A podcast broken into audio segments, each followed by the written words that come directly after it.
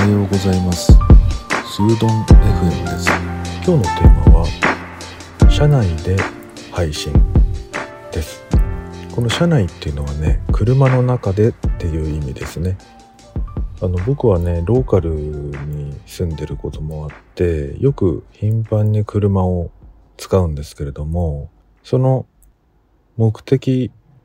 地にね行く時とか行った後とかちょっと待ち時間がこう出ることがあって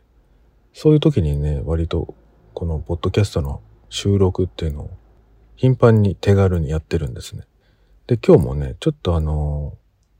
予定があってその時間までに少し時間があったので駐車場でねあの収録をしてたんですけれどもそしたらねたまたま自分が止めた斜め前あたりにねあの向こうからは見えないちょうど死角になってたのかな。車道に止まってる車が1台あってね、あの、助手席に座ってる、まあ多分高校生ぐらいの女の子かな、と思うんだけど、なんかすごく変な動きをしてるなと思って、あの、視界に入ってたので見えちゃったんですけど、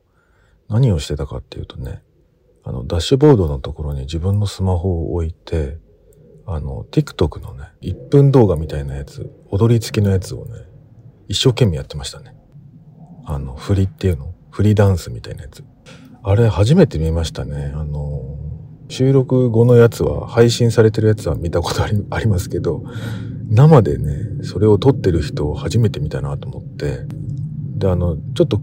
目が釘付けになっちゃったんだけど、でももしその人がこっちに気づいたらすっごい恥ずかしいだろうなと思って、あの、なるべく見るのをやめてね、観察は一回だけにしましたけど、その後もね、なんかやってましたね。だから多分2、3回やって、あの、同じことをですよ。で、一番いいやつを自分で選んで配信してるんだろうなと思って、興味深く、あの、思いました。まあだからローカルの方が実はね多分お母さんとお出かけとかそういう時にあのお母さんがこう用をね